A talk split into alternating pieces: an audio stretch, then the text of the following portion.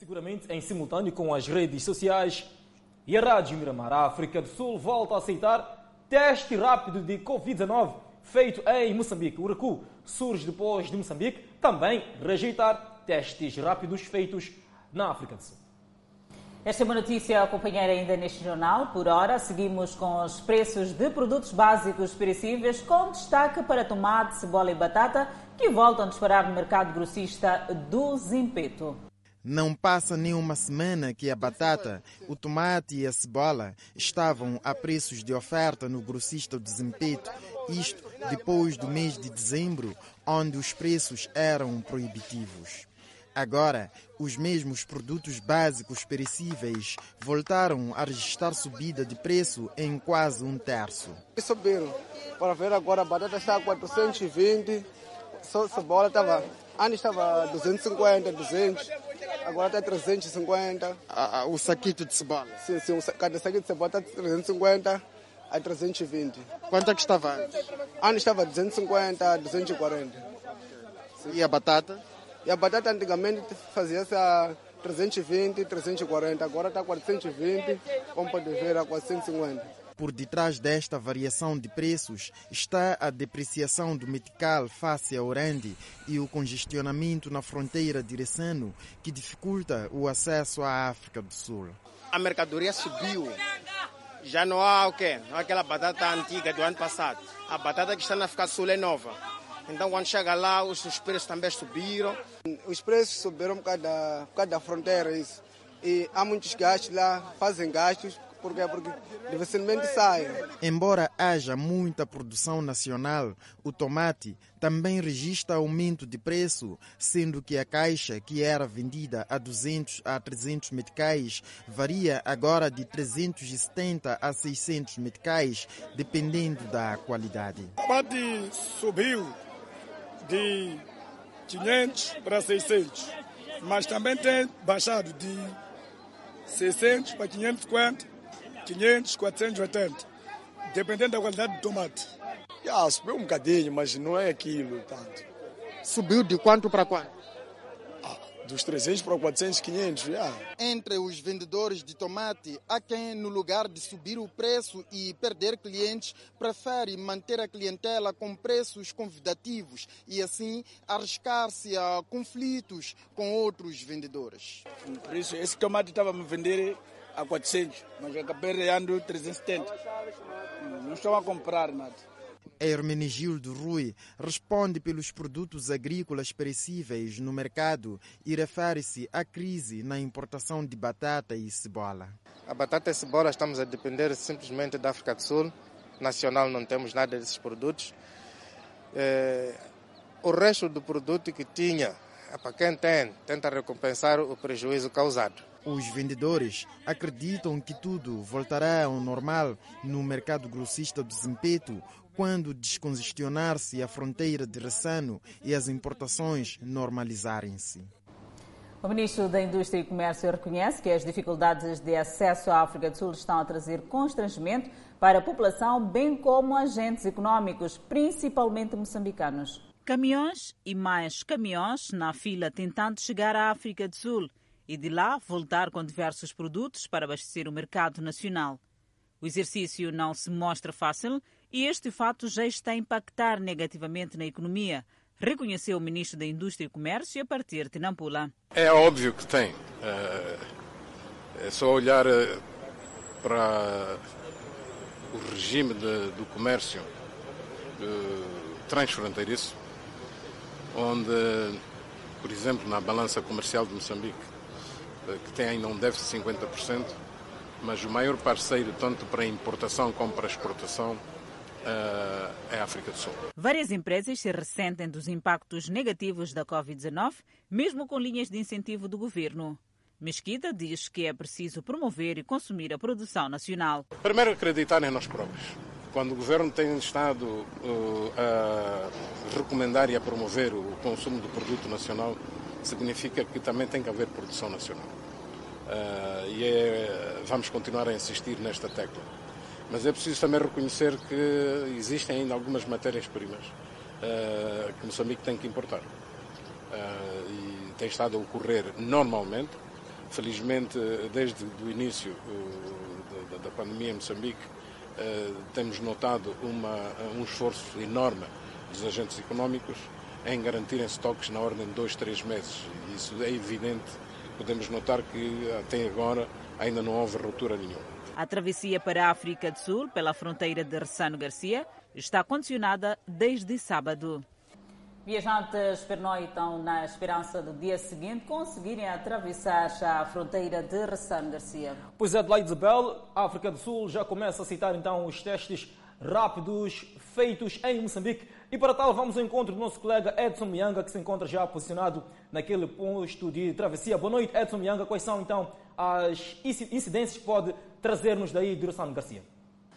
Muito boa noite, Clemente. Boa noite, Adelaide. Respondo efetivamente das proximidades do, da fronteira de Ressano Garcia, onde a situação continua dramática. As pessoas procuram, eh, a sua vez, para atravessar para o lado sul-africano, eh, na perspectiva de eh, poderem seguir aos seus postos eh, de trabalho e levar a sua vida normal no território sul-africano. As pessoas vivem momentos complicados desde os últimos dias aqui eh, nesta zona de, de, de Ressano Garcia. Não tem como dormir, dormem em situações complicadas, não há como, improvisadas, melhor dizendo, não tem, uh, vivem situações difíceis até de conseguir uh, alimento, não tem como sobreviver nos últimos dias aqui. É uma situação muito complicada e dramática. São filas longas de carros que esperam a sua vez para poder atravessar para o território sul-africano. Há um dado a sublinhar que vale a pena destacar, Clemente e Adelaide, é que uh, as autoridades moçambicanas e as sul-africanas chegaram a um consenso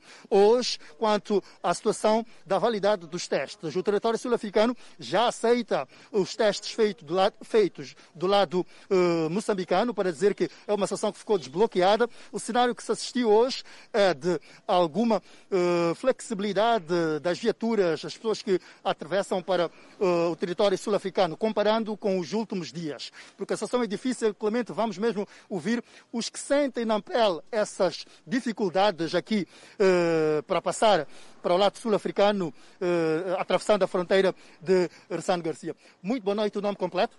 Pilato Julião Macombo. Morado. Está... Pilato Julião Macombo. Está, está aqui há quantos dias? Desde domingo estou aqui, a sofrendo, não tenho... Cada coisa aqui, aqui é, é, é dinheiro. E já nós só tínhamos dinheiro só para viajarmos, né? Esse é o sofrimento desde domingo até hoje. Diga-nos, como é que vocês vivem? Como é que se arranjam? Desde dom... Disse que desde domingo está aqui. Diga. A casa... É... Parece que sou, sou uma pessoa que estou a trabalhar no, no, no carvão, né? Enquanto eu não, não, não, não, não, não, não faço esse, esse serviço. Né? Porque desde, desde domingo até hoje não, nunca apanhei água para tomar. Para comer é, é, é zarasca só. E diga-nos, como é que dorme? Epá, não há como, é só dormir no carro só. Sentado. Não há como. Este é o cenário. Este é o cenário que vive. E digam, uh, uh, há pessoas aqui que já uh, atreveram-se a atravessar para o lado sul-africano para fazer o teste.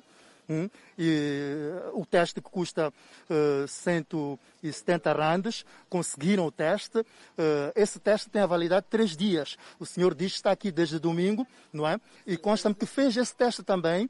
E se não passa hoje, amanhã, uh, fez um teste em vão. Conte-nos esse cenário.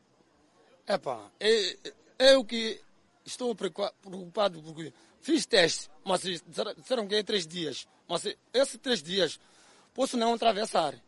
Terei que fazer de novo. E esse dinheiro já não terei outro dinheiro. É a minha preocupação que eu tenho. E o ponto de eu estar aqui até este momento é porque quando você faz de, de, de ser santo, né? Não ter dinheiro. Estávamos na fila, mas outras pessoas de... de, de, de que estão a vir de trás, se tiverem dinheiro, não sei como, como se, que se passam para frente. Estamos aqui por, a seguir a bicha, mas muitos caras outros estão a vir a, para frente. Não, não sei o que se passa com, com, com, com a gente de, de, que se controla isto. Já devia estar na África do Sul quando para começar a trabalhar? Como? Devia estar na África do Sul quando para começar a trabalhar? No, no, no, no dia cinco. Que implicações é que isso pode trazer? Como?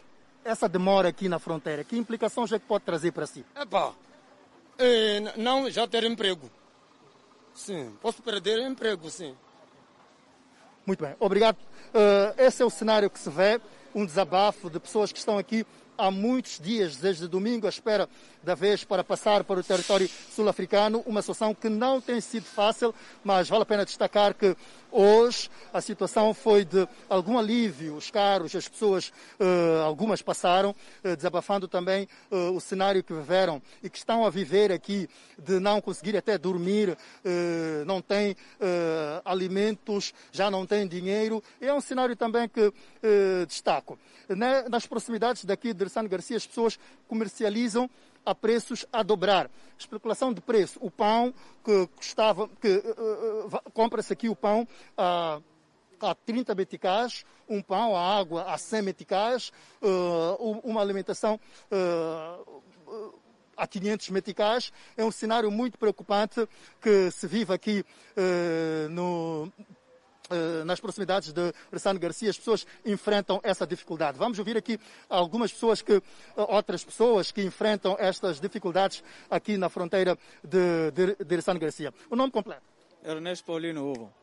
Quando é que chegou aqui? Cheguei aqui no domingo. No domingo? Sim, sim. Até agora está aqui e como é que vive? Até agora estou aqui, porque não há passagem para a África do Sul. E tem o que comer? Não há nada para comer. Havia com dinheiro, mas utilizei esse dinheiro que havia. Já não há nada para comer. Não, não há dinheiro para utilizar, comprar alguma coisa. Também coisas daqui está caro. No dia que nós chegamos aqui, um pão, um pão era, era dez meticais. Mas daqui para hoje, pão vai, já vai para vinte. Já um prato de comida era cento e cinquenta meticais, mas agora vai para até duzentos. Sei, sei, sei muito bem que essa noite aqui vai até matar duzentos e cinquenta meticais. Já não temos dinheiro. Para dormir no carro também é problema sério. Está a ver? Porque tem que dormir enquanto estás sentado. Várias, várias mulheres trouxeram as crianças de casa, mas para estender alguma coisa para dormir, tem que andar a procurar em caixas. Estender para crianças dormir. Não há como banhar, não há como para comer. Água dele também é uma água que não, não dá para nada. Amarga, está a ver? Já, uma das coisas que estamos a passar mal. Nunca aconteceu para nós, isso aqui. É a primeira vez nós já ver. Está a ver? O nome completo? Ernesto Paulino Ovo. Muito obrigado. Ficou aqui mais um desabafo. Clemente, Adelaide, o cenário que se vê é este dramático aqui na fronteira, nas proximidades da fronteira de Ressano Garcia. As pessoas estão muito agastadas com esta situação. Vieram uh, a Moçambique para passar uh, as festas de Natal e de fim de ano e no regresso depararam-se com esta situação e lamentam o facto de estarem a viver este cenário. E são filas longas que esperam para, pela, pelo, pelo momento certo uh, que, de serem autorizados para poder atravessar para o, tele, para, para o território sul-africano. Clemente, Adelaide, alguma questão a avançar a partir do estúdio? Pois é, Edson Mianga, vocês saíram da redação ainda de tarde. Agradecia que descrevesse um pouco mais o cenário que aí encontraram. Ah, vimos imagens pelas redes sociais de pessoas a confeccionarem comida no mesmo local onde faziam também as suas necessidades biológicas. Queria que trouxesse um pouco mais deste cenário que encontraram aí em Ressano Garcia. Muito bem, Clemente, é uma realidade, é um facto, presenciamos isso. E onde vendem alimentos, Uh, um cheiro, uh, portanto, uma situação que ameaça a saúde pública. É uma situação lamentável. Uh, não é, não é preciso fazer muito esforço para poder ver este cenário. As autoridades uh, devem estar atentas em relação a este cenário.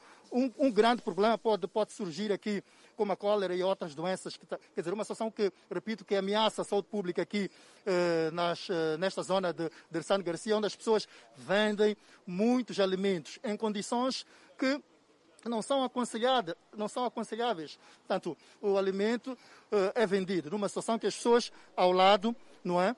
Eh, ameaça a saúde pública, necessidades biológicas feitas mesmo eh, ao lado. Portanto, é um cenário lamentável uh, que se vive aqui na fronteira de, nas proximidades da fronteira de Ressano Garcia, onde as pessoas procuram atravessar para o território sul-africano.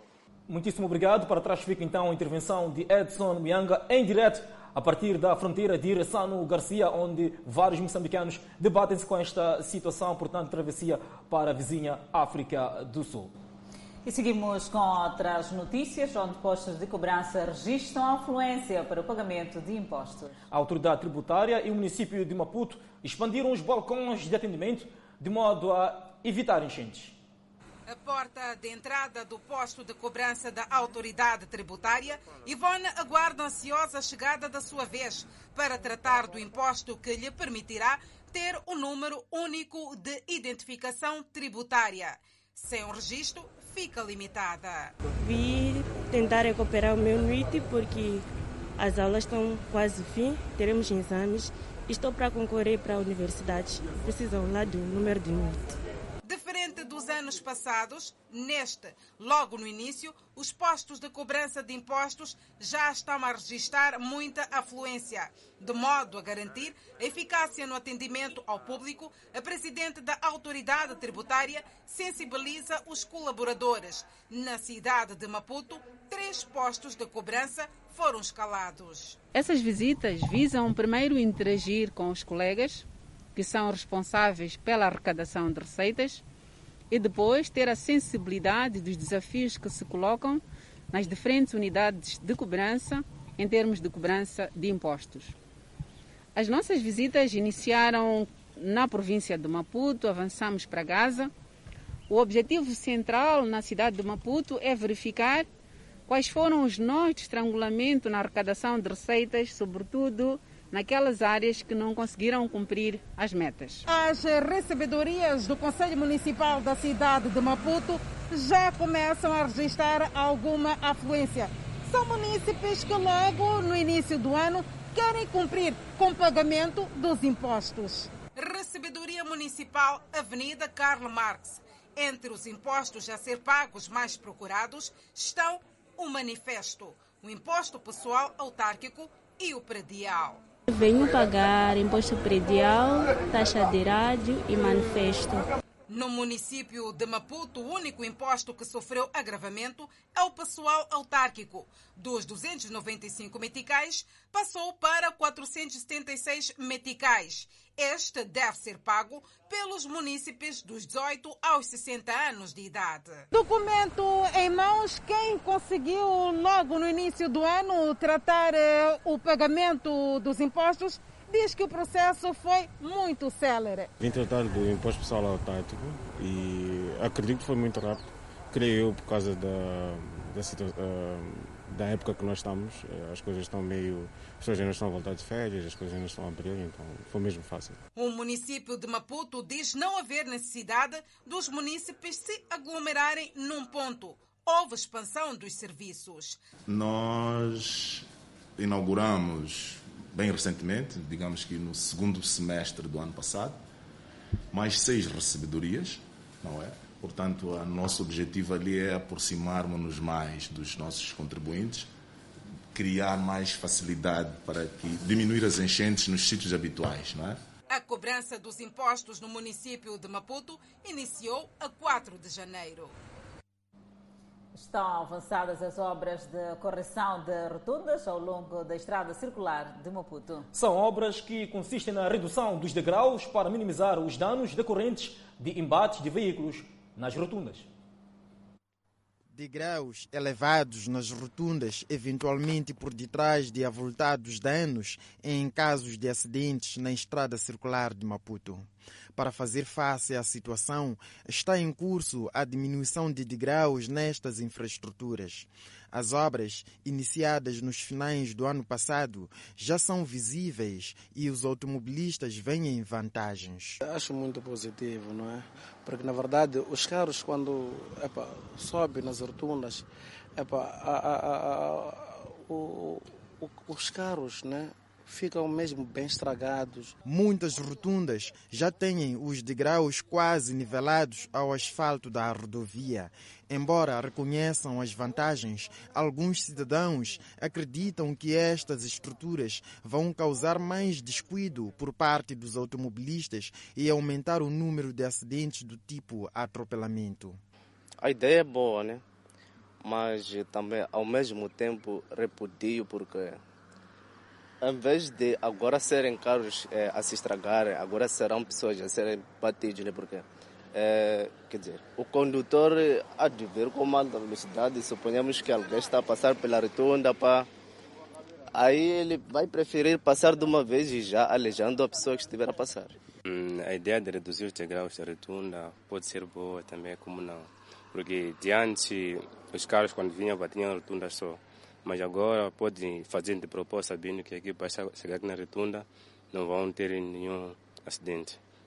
Esta é uma rotunda onde a obra está concluída e a estética da infraestrutura está conforme o planificado. Só alguns centímetros de elevação na rotunda, estando quase ao mesmo nível que o asfalto da rodovia. Mas aí levanta-se um problema. É que a partir da entrada de Marraquene via Zintava, a estrada circular não tem passeios e os peões partilham a rodovia com veículos, sendo que aproveitam as rotundas, sendo pontos de redução de velocidade para a travessia. O único passeio que tem é no meio da estrada. E, e, e imagina só, uma pessoa que vem à direção da cidade, para não é a escola, uma criança, as crianças, né? E vão fazer que vão ter que passar do meio da rotunda. Há quem considere que tem que se pensar nos peões que poderão ser atropelados. Yeah. Ele vai atropelar as pessoas, em vez dele ter acidente ele, ele pessoalmente. Então vai atropelar outra pessoa. As obras estão já a incidir nas rotundas da circular à entrada de Marraquene via Zintava. Seguimos com notícias fora de porta. Está confirmado Joe Biden, o novo presidente dos Estados Unidos da América. A confirmação veio depois da Câmara dos Representantes e do Senado rejeitarem os esforços dos republicanos para impedirem a aceitação da vitória de Joe Biden nos estados de Arizona e da Pensilvânia. O Congresso confirmou no final desta quinta-feira a eleição de Joe Biden como presidente dos Estados Unidos, um dia depois de uma multidão ter invadido o Capitólio, num esforço para evitar que o presidente Donald Trump fosse formalmente reconhecido como derrotado. A confirmação surgiu depois da Câmara dos Representantes e do Senado, ambos em votações separadas, terem rejeitado de forma esmagadora os esforços colocados em andamento por parte de alguns republicanos para impedirem a aceitação das vitórias de Joe Biden nos estados do Arizona e da Pensilvânia. No segmento desta aprovação, Donald Trump, por via de seu diretor de comunicação, Dan Scavino, afirmou que a transição no poder será ordeira, salientando, no entanto, e uma vez mais, que discorda totalmente. Donald Trump não concorda com a derrota eleitoral, mas aceita-a e promete uma transição ordeira do poder. Com a conta de Twitter do presidente cessante bloqueada, foi um assessor que recorreu à rede social para divulgar o comunicado de Trump. Embora discorde totalmente do resultado da eleição, e os factos dizem-no, haverá uma transição ordeira a vinte de janeiro, lê-se na nota publicada no Twitter de Dan Scavino. Apesar da ratificação do Congresso, Trump não desiste. Afirma que este processo representa o fim do maior primeiro mandato da história presidencial no país. É apenas o começo da nossa luta para tornar a América grande novamente.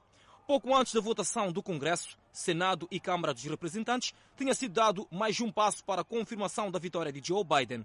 A Câmara dos Representantes tinha votado contra a objeção dos votos da Pensilvânia por duzentos e oitenta e dois a cento e trinta e oito. O Senado já tinha rejeitado a objeção aos resultados da Pensilvânia por noventa e dois a sete e voltava apenas à votação conjunta Senado e Câmara dos Representantes para ratificar a vitória de Joe Biden na eleição de três de novembro. Antes, o Senado rejeitou com uma maioria esmagadora a objeção de alguns senadores republicanos à vitória do presidente eleito Joe Biden no estado do Arizona. Os E U A viveram esta quarta-feira um episódio inédito com a invasão do Capitólio por apoiantes de Donald Trump. A confusão aconteceu enquanto decorria a contagem e validação dos votos do colégio eleitoral.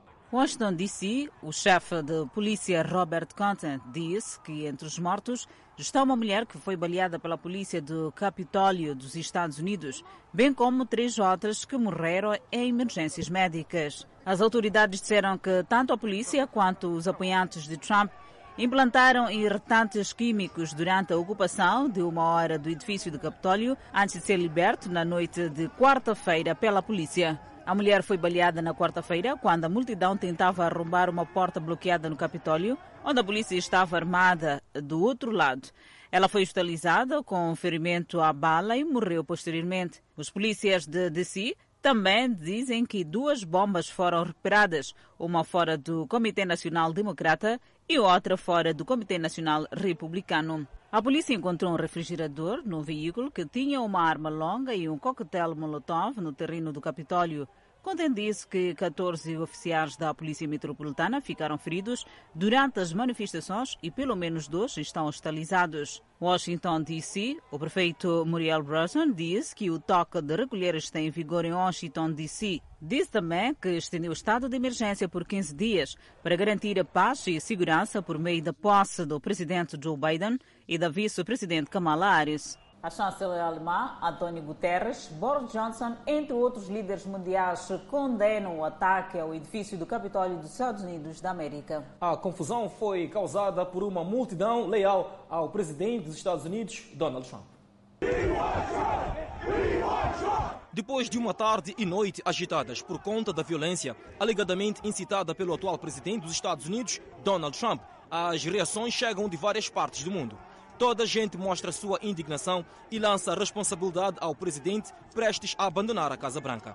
O primeiro-ministro britânico Boris Johnson condenou as cenas vergonhosas da invasão do Capitólio em Washington por manifestantes pró-Trump e apelou a uma transição pacífica e ordenada do poder para o democrata Joe Biden.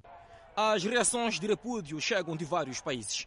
O que está a acontecer está errado, disse a primeira-ministra da Nova Zelândia, Jacinda Ardern, num comunicado nesta quinta-feira, tendo acrescentado o seguinte: a democracia é o direito das pessoas de exercer um voto, ter a sua voz ouvida e, em seguida, ter a sua decisão sustentada de forma pacífica.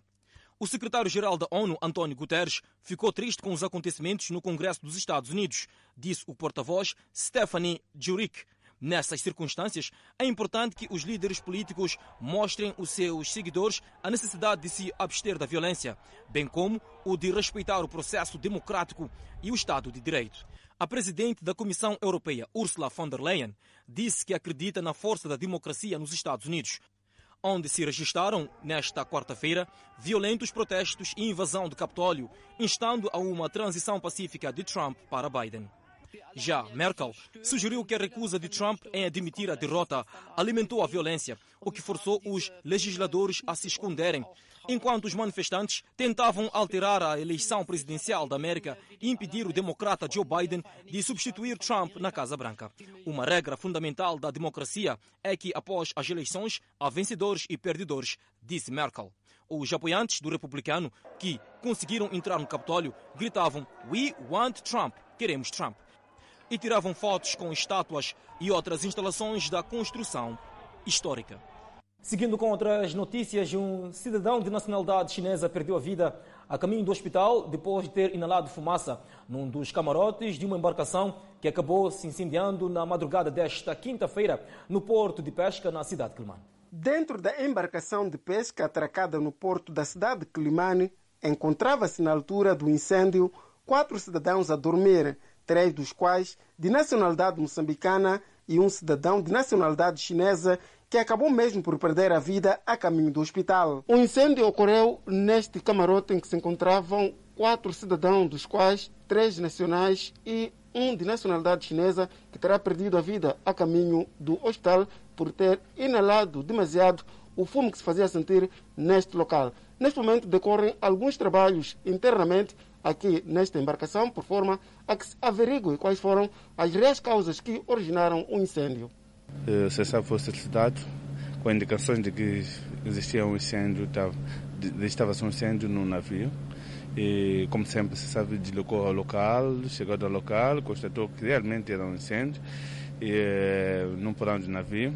Estava lá, na altura, três ou quatro ocupantes, Dois, três nacionais e um estrangeiro, dos quais um cozinheiro e três marinheiros. Até o momento, não se sabe ao certo quais seriam as reais causas do incêndio, mas aventa-se a possibilidade de um curto-circuito no ar-condicionado que terá sido reparado recentemente devido às altas temperaturas que se fazem sentir por estas alturas. A recomendação é essencial, é aquela que sempre deve se verificar as, as normas de segurança, Em especial, quando se manuseia equipamentos nas embarcações, deve-se verificar aquelas, aquelas regras básicas de segurança para que não volte a ocorrer uma situação de gênero. Este não é o primeiro caso de incêndio de embarcação de pesca no porto de Quelimane. Em dois mil e dezassete, um incêndio de grandes proporções consumiu uma embarcação de pesca e acabou vitimando um cidadão italiano. Acompanhe no próximo bloco casos de queimaduras que preocupam autoridades sanitárias em Maputo. E a erosão costeira está a deixar pessoas preocupadas na cidade da Beira. Vamos ao intervalo e voltamos com mais debates. De volta ao Fala Moçambique, sobe para quatro o número de mortos em consequência de acidente ocorrido ontem no distrito de Zavala.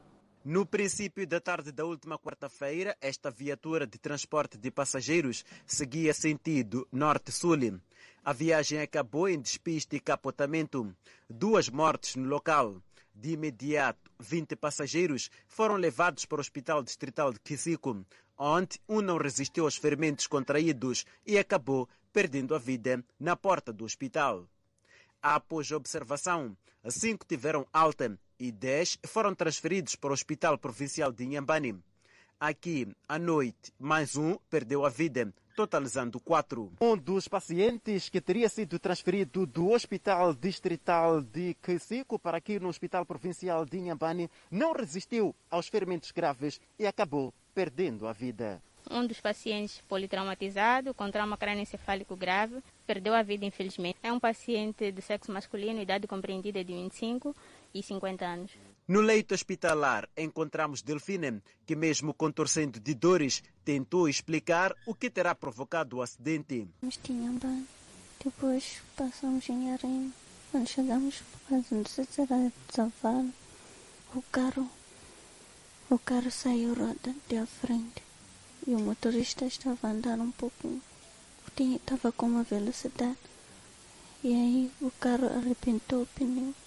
Depois, a maioria das pessoas foram tiradas para fora e eu fiquei rebolei com o carro até cair, aí partiu o pé. A médica em serviço nesta que é a maior unidade sanitária de Inhambane explicou que apenas um paciente ainda merece cuidados intensivos, sendo que outros já estão a corresponder ao tratamento. Quatro dos pacientes, cinco com a criança, são pacientes que estão estáveis.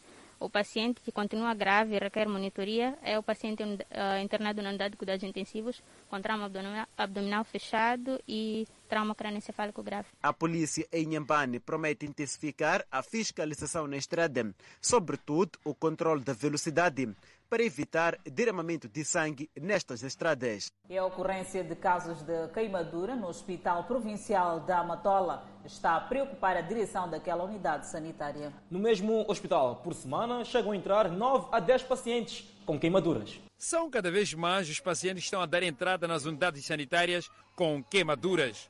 O fenômeno está a inquietar os profissionais de saúde no Hospital Provincial da Matola, província de Maputo. É dramática, de fato.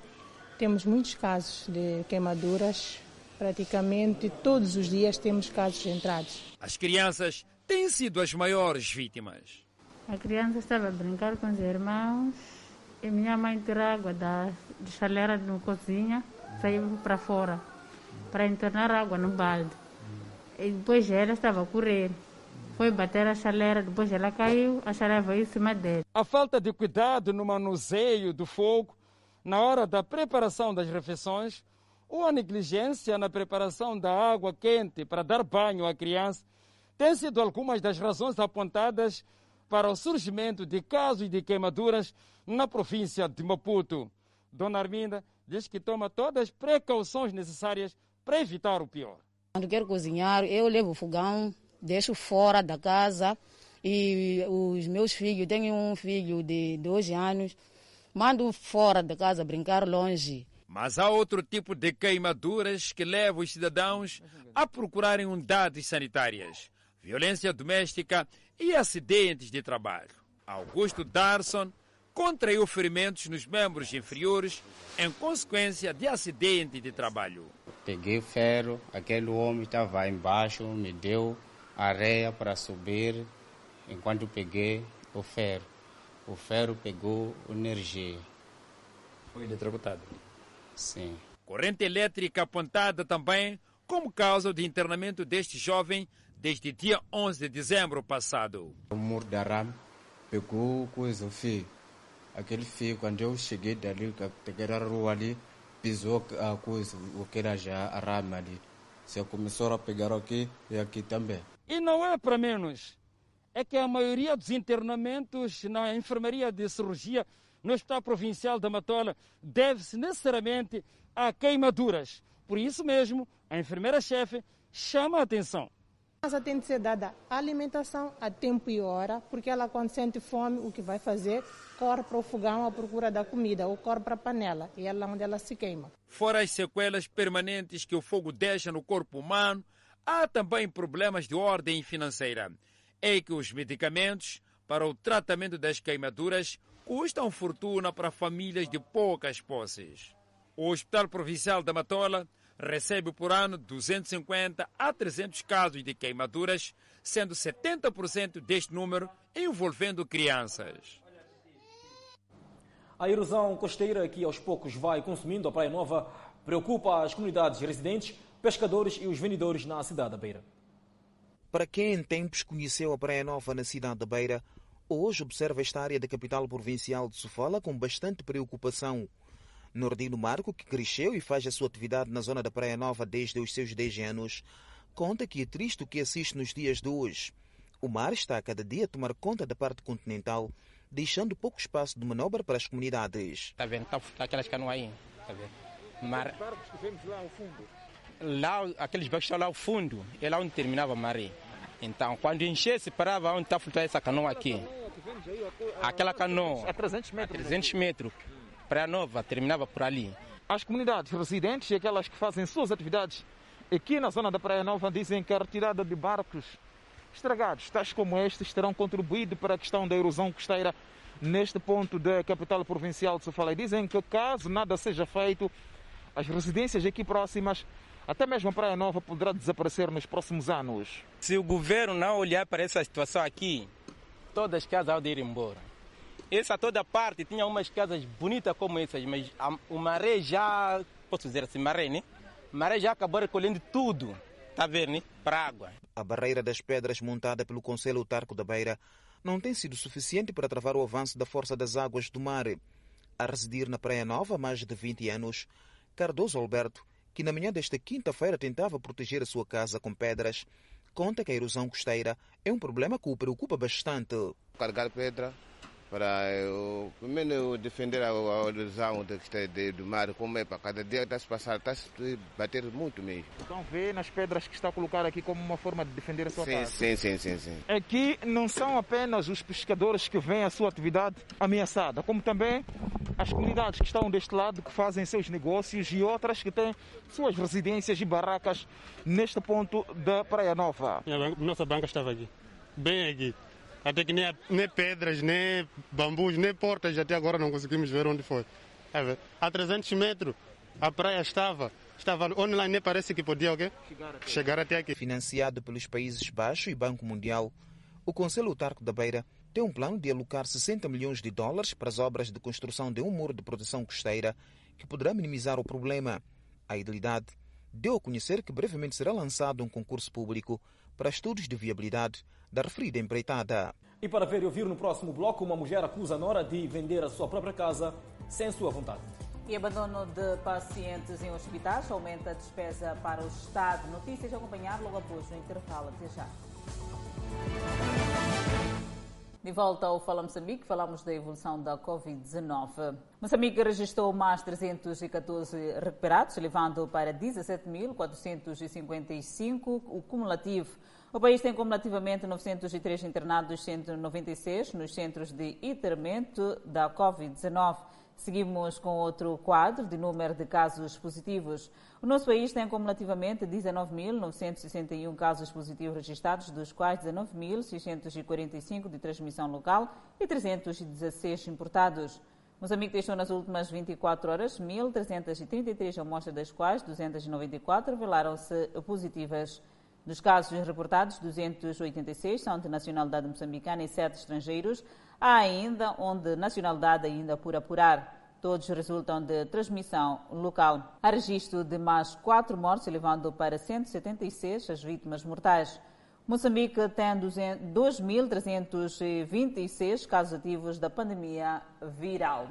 Ainda sobre a covid dezenove, a província de Sofala passa a contar com quatro novos ventiladores para doentes com a, com a doença, que apresenta problemas respiratórios. Os novos quatro ventiladores não intrusivos apresentados pelo Executivo Provincial de Sofala e seus parceiros são diferentes dos já montados no país e fáceis de usar para os doentes com covid dezenove, que apresentam problemas respiratórios.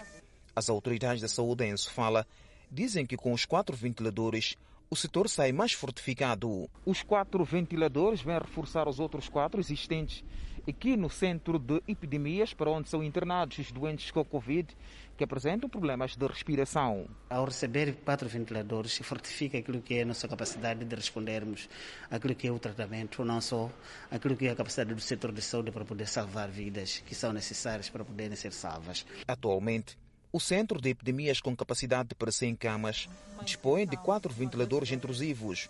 O mesmo chegou a internar sete doentes que precisaram deste tipo de aparelho para a sua respiração. Neste momento, com a entrada desses quatro ventiladores, vai ser muito uh, importante para nós. Neste momento já temos já, uh, oito, e esses todos vão diretamente para o Centro de Tratamento de Epidemias, porque é nosso local, o epicentro para tratamento de casos graves ao nível da província de Sofala. O governador de Sofala, Lourenço Bulha, diz que a aquisição dos referidos ventiladores resulta de um esforço conjugado do Executivo junto dos seus parceiros, que tem se sensibilizado com a causa de salvar vidas. Movidos desta satisfação e reconhecendo que a luta contra este mal deve ser de todos nós, queremos convidar a todas as entidades individuais ou coletivas, parceiros e outros intervenientes da sociedade para que complementem estes atos de nobreza, de modo a proporcionarmos à nossa população uma boa proteção e higiene contra a propagação da doença. Bulha apelou às comunidades residentes em Sofala a continuarem a observar as medidas de prevenção da covid dezenove. Seguimos agora com um caso demasiado complicado. Uma anciã, ao invés de perder a casa alegadamente vendida à revelia pela nora, segundo a família acusada, já estava num outro casamento há mais de dez anos. Um olhar que se fecha a cada dia.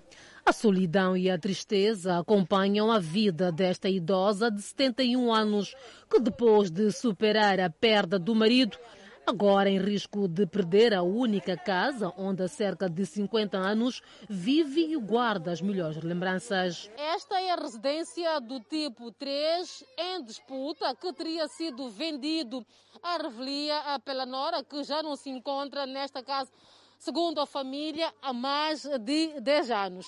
O que acontece é que a pessoa que comprou o espaço reivindica o mesmo, porque já até pagou uma parte do valor. Nora, que para esta era como filha, ela é suspeita de furtar os documentos da casa e colocar em seu nome. Esta casa é minha, comprei com meu falecido marido.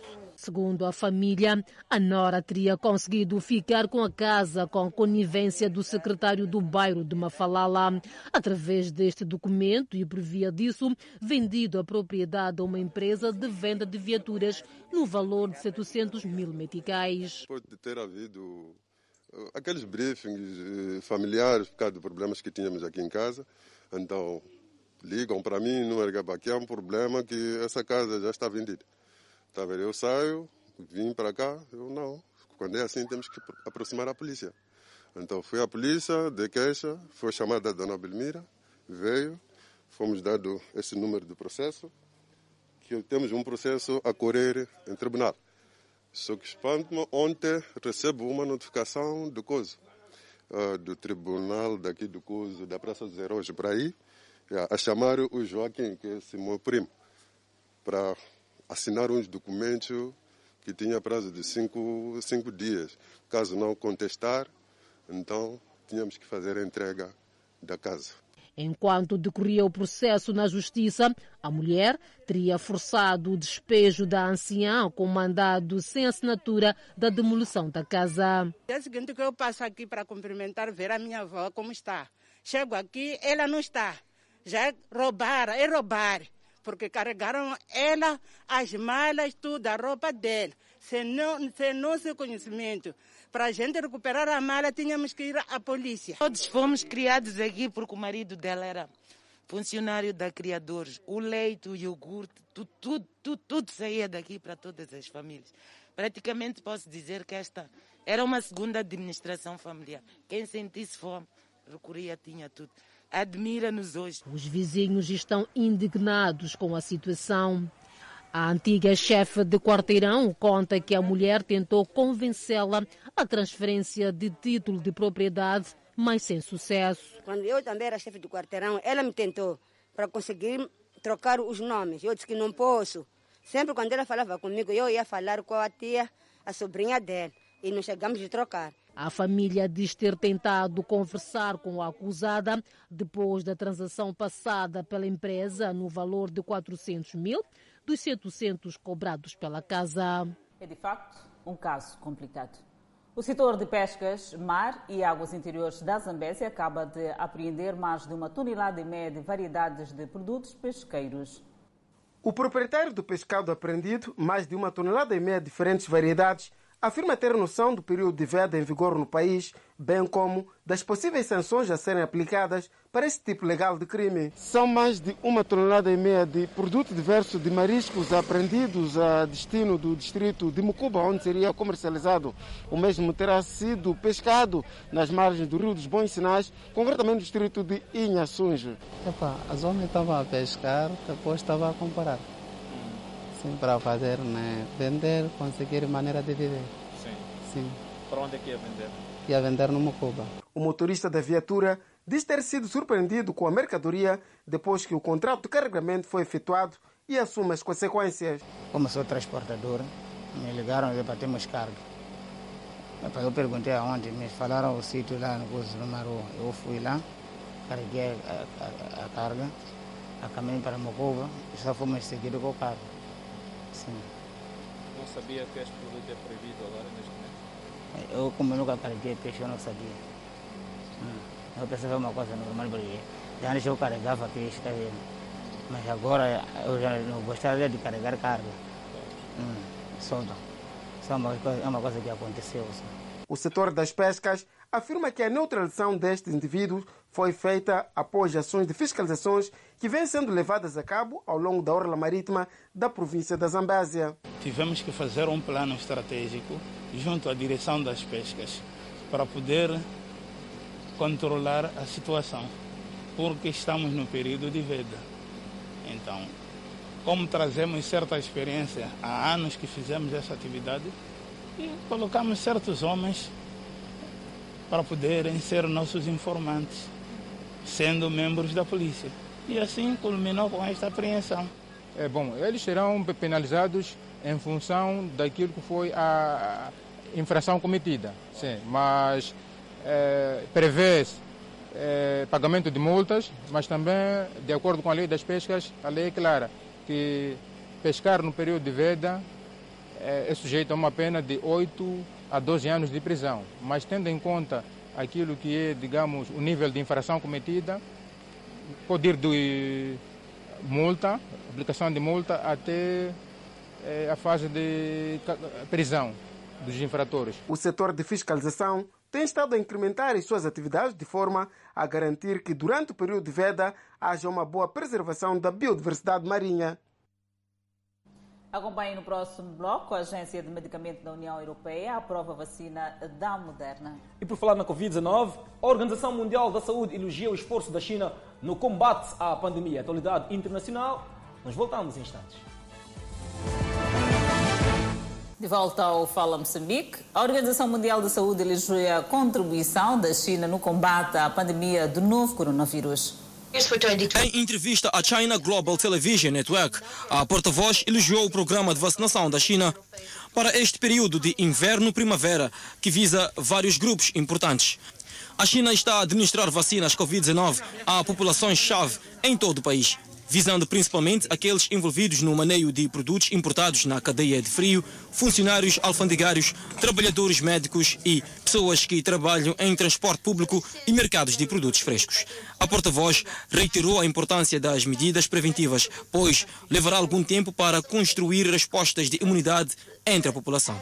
A porta-voz também elogiou a contribuição da China para a aliança da vacina contra o novo coronavírus COVAX, que agora inclui cento e noventa países e territórios. Ainda sobre a pandemia, a Agência de Medicamentos da União Europeia aprova a vacina da Moderna de modo a travar a propagação da covid dezenove. O sinal verde para a vacina da Moderna, da Autoridade Europeia de Medicamentos e mais tarde da Comissão Europeia, foi um grande impulso para as esperanças europeias de conter uma doença que infectou mais de oitenta e cinco milhões de pessoas no mundo todo e matou quase um vírgula nove milhão. A Autoridade Europeia de Medicamentos concedeu a aprovação condicional de comercialização há duas semanas para uma vacina semelhante da empresa norte-americana Pfizer e parceira alemã da BioNTech. A vacina Pfizer-BioNTech foi dada a centenas de milhares de europeus desde o início do lançamento, há uma semana, embora a campanha tenha sido irregular, com funcionários da Alemanha e da França frustrados com o lento processo. A vacina Moderna ajudará a acelerar as campanhas de vacinação na Europa à medida que crescem as preocupações com mais duas variantes infecciosas do vírus, detectadas na África do Sul e na Grã-Bretanha, que geraram o aumento de casos. Convidamos a um breve intervalo, mas antes a previsão para as próximas vinte e quatro horas. Pema trinta e três de máxima, vinte e cinco de mínima. Lixinga trinta e um de máxima, dezoito de mínima. Nampula trinta e quatro de máxima, vinte e três de mínima. Seguimos para o centro do país. Teta trinta e sete de máxima, vinte e seis de mínima. Quelimane trinta e sete de máxima, vinte e seis de mínima. Chumoi trinta de máxima, dezenove de mínima. Beira com trinta e um de máxima, Vilanculo trinta e quatro de máxima. Inhambane também com trinta e quatro de máxima. Xaixai vinte e nove de máxima. Maputo trinta de máxima, vinte e quatro de mínima. Vamos agora acompanhar momentos impressionantes das gravações da superprodução Genesis. A história do início da humanidade estreia dia vinte e seis de janeiro, na Miramar.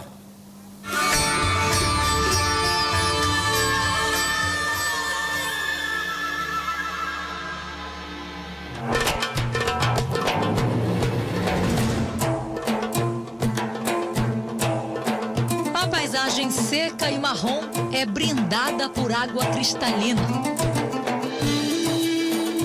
Um pequeno oásis, um cenário especial para gravar cenas da Caravana de Abrão, na quinta fase da novela.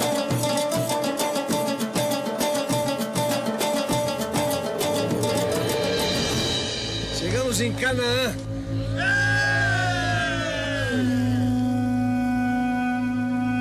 Em Gênesis, o deserto marroquino foi escolhido para ser o vilarejo de Arã. Você está enganado, meu senhor.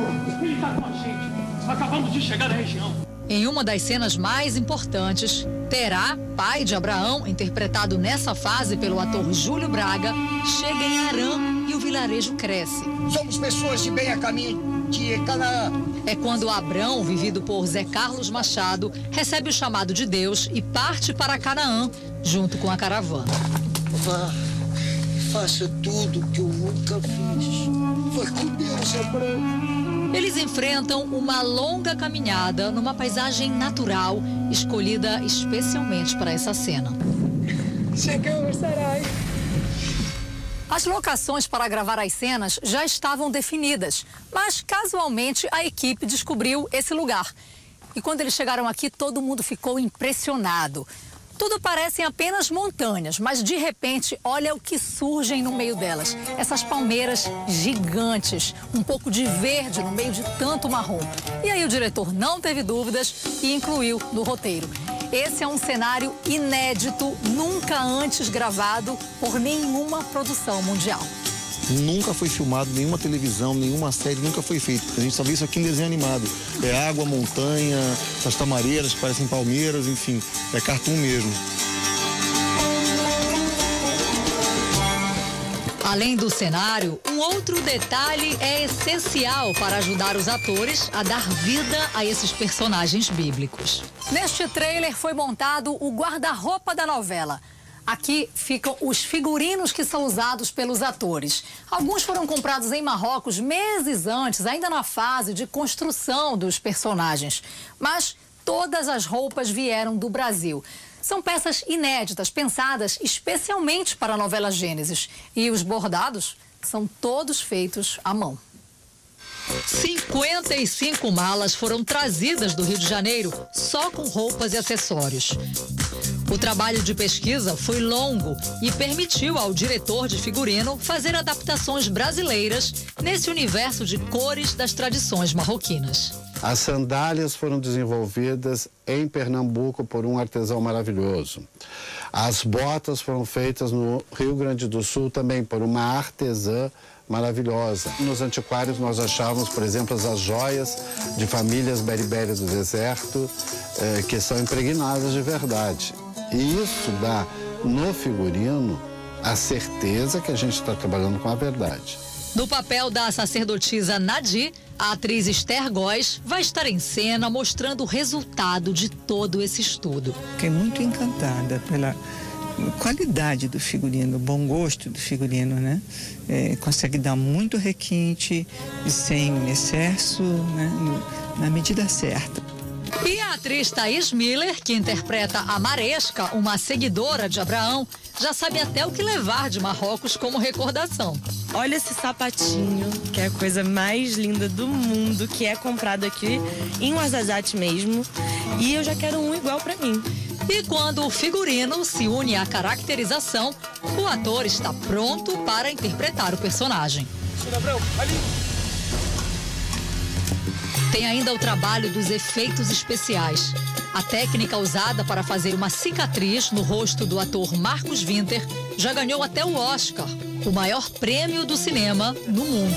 Essa técnica foi desenvolvida em dois mil e onze em Hollywood, né, por um, ator, por um maquiador de efeitos especiais. E ele levou uma unhada que ficou marcada para a vida dele, que é uma marca muito importante do personagem, né? E é preciso paciência, viu? São duas horas até ficar pronto. Mas assim que pegar um pouco mais a prática, baixa para uma hora e meia. Retratar um tempo tão antigo exige pesquisa. E nós descobrimos cuidados com a estética que nem imaginávamos. A pele das mulheres era uma pele mais castigada. Do sol. Do sol. Né? Elas não, não tinham hidratações, não tinham nada. Elas usavam muito leite de cabra, elas usavam coisas mais acessíveis, né? Ervas, uh, para maquiagem, por exemplo, minerais. Elas usavam pedras preciosas moídas para dar cor. Hoje parece estranho ver toda a produção sem máscara, sem medidas de distanciamento, mas eram gravações antes da pandemia. Gênesis, a nova superprodução da Record T V, vai fazer você viajar no tempo, esquecer a correria do dia a dia para reviver a história da criação do mundo. As gravações em Marrocos foram feitas antes da pandemia e retomadas no Rio de Janeiro oito meses depois, seguindo todos os protocolos de segurança de prevenção ao coronavírus. Comprometimento e segurança para fazer você viajar no tempo com Gênesis, a nova superprodução da Record T V.